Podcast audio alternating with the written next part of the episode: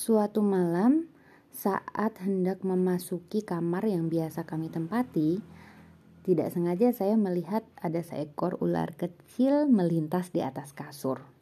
Saya panik, kaget, dan buru-buru segera mengabarkan berita itu kepada suami agar suami segera pulang dan mengatasi ular itu.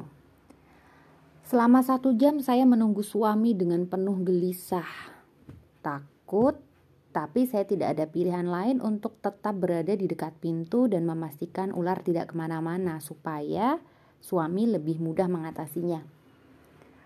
Moral dari cerita ini adalah bisa jadi saat kita mengetahui ada bahaya di dekat kita atau ada rasa tidak nyaman yang kita takuti di dekat kita, rasa gelisahnya jadi berlipat.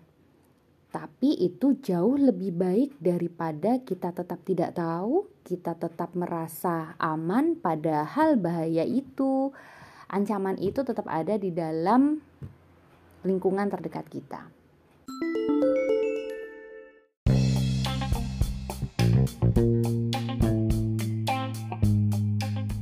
Assalamualaikum warahmatullahi wabarakatuh. Apa kabar ayah bunda?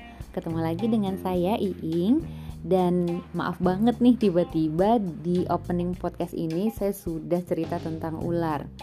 Tapi menurut saya apa yang saya alami sangat relevan dengan topik kita hari ini, yaitu bagaimana mengetahui bahwa diri kita punya masalah dengan inner child dan luka pengasuhan. Apa saja yang bisa kita lakukan untuk kita mendeteksi? Kita bahas di segmen berikutnya ya.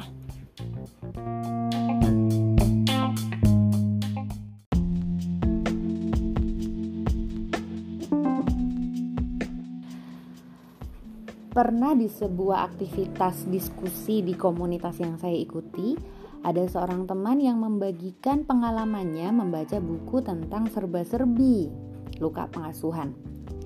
Salah satu yang paling mudah dikenali ketika kita mengalami luka pengasuhan atau inner child yang bermasalah adalah seringnya kita mengalami respon error, atau misalnya ada sebuah peristiwa yang mestinya secara normal, secara akal sehat kita merespon dengan sesuatu hal tertentu, tapi kok kita meresponnya dengan berlebihan, dengan kekanak-kanakan, dengan tidak semestinya. Bisa jadi dengan suami, ditanya sedikit kita langsung ngegas, dengan anak ngambek sedikit, kita gak kalah tantrum dan sebagainya. Nah, ini cara yang paling mudah untuk mengetahui bahwa ada yang bermasalah dengan diri kita yang ini perlu dibenahi.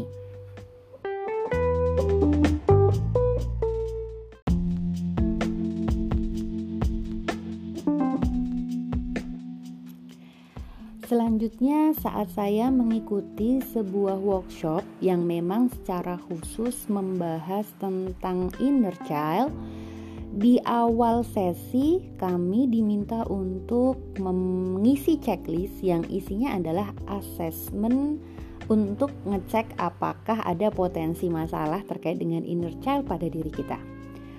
Ada puluhan pertanyaan yang harus kami jawab, dan waktu itu saya mendapati pertanyaan yang dijadikan indikator-indikator adanya masalah tentang inner child yang cukup menarik.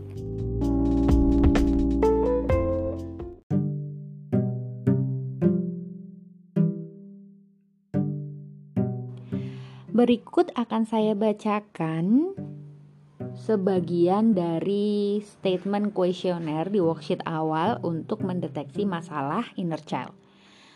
Kenapa saya sebut worksheet awal? Karena sebenarnya untuk sampai pada deteksi yang utuh, kita butuh beberapa proses, dan ini baru bagian yang sifatnya paling mudah terlihat, indikatornya paling jelas dan paling mudah kita amati pada kejadian sehari-hari.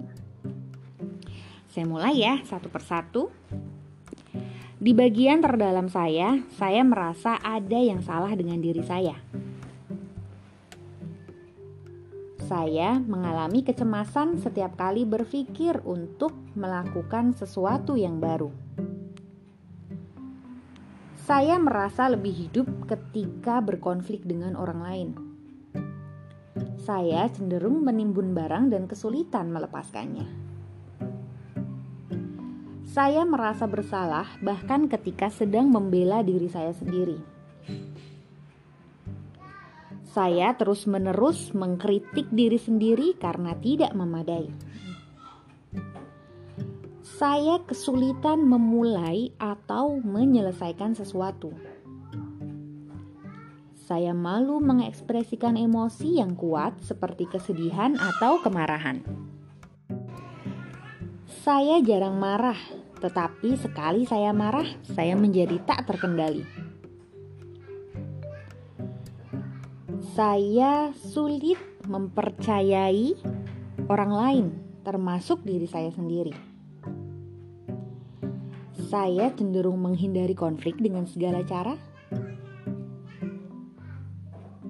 Saya merasa lebih mudah bertanggung jawab untuk orang lain daripada diri saya sendiri. Saya tidak pernah merasa dekat dengan salah satu atau kedua orang tua saya. Saya merasa ketakutan yang luar biasa dari perasaan ditinggalkan. Dan saya akan melakukan apa saja untuk mempertahankan hubungan. Saya berjuang untuk mengatakan tidak. Yang saya bacakan tadi baru sebagian saja dari keseluruhan indikator untuk deteksi masalah inner child. Masih banyak yang lain, ada yang terkait dengan fisik, ada yang terkait dengan fungsi seksual juga. Yang sengaja tidak saya beberkan semuanya di sini supaya teman-teman bisa tergerak atau mau tahu lebih banyak dari sumber yang primer. Dan mudah-mudahan dari situ kita jadi tahu ya apa saja yang muncul pada diri kita. Dan kata trainer di pelatihan yang saya ikuti nih, satu saja kita mengatakan iya dari kuesioner tadi, ini adalah indikasi awal bahwa kita memiliki masalah terkait dengan inner child kita.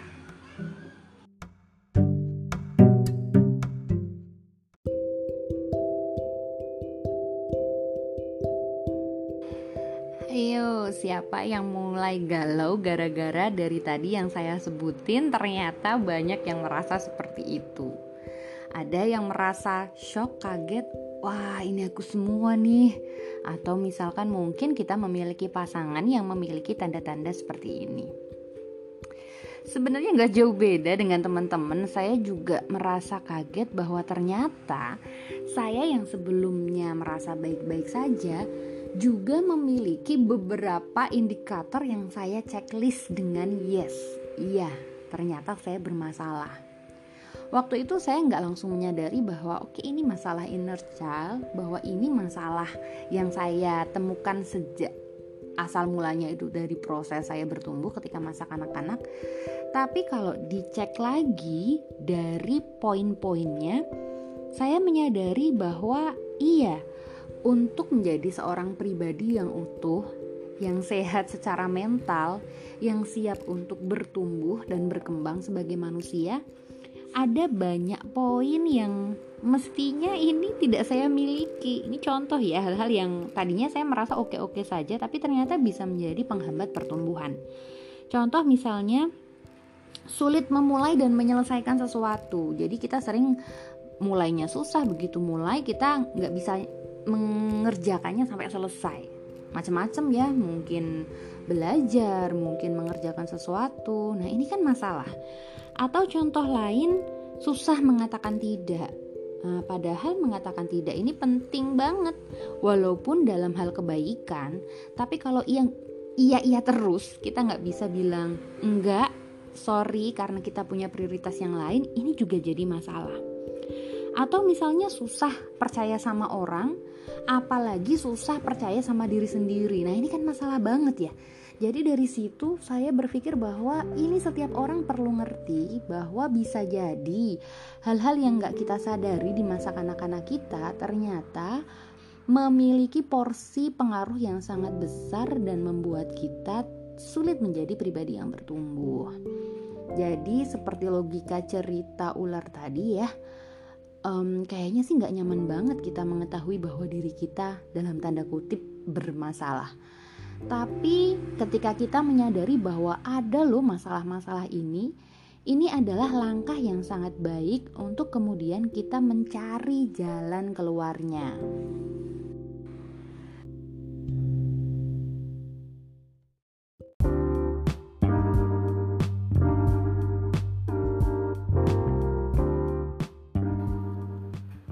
Dan baiklah, sampai di bagian ini mudah-mudahan teman-teman ayah bunda sekalian sudah semakin punya gambaran ya tentang hal-hal yang bisa kita cermati, yang bisa menjadi indikator bahwa kita punya masalah dengan inner child yang perlu kita tangani.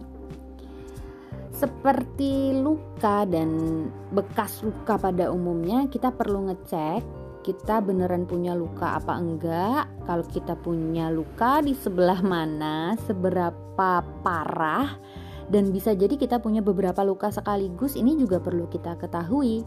Dan selanjutnya kita perlu mengambil langkah selanjutnya. Apakah satu, perlu belajar lebih jauh tentang inner child dan luka pengasuhan?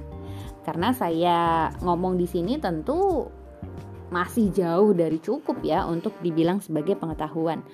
Lalu kemudian yang kedua, ketika memang masalahnya sangat mengganggu, ayah dan bunda perlu menentukan apakah memang akan diselesaikan secara mandiri jika dirasa kayaknya bisa deh healing sendiri atau memerlukan bantuan ahli. Jangan pernah malu untuk meminta bantuan pada pakarnya, karena sama seperti ketika kita luka fisik, ada kalanya kita perlu mencari bantuan yang tepat supaya penanganannya sesuai dengan kebutuhan luka kita. Saya ingin pamit undur diri, insyaallah akan kita lanjut bahas lagi ya di sesi selanjutnya. See you. Assalamualaikum warahmatullahi wabarakatuh. Oke teman-teman, sampai di sini dulu obrolan kita. Terima kasih sudah menyimak dan juga telah bersedia menemani saya belajar dan bertumbuh hingga hari ini. Sampai jumpa di episode selanjutnya. See you.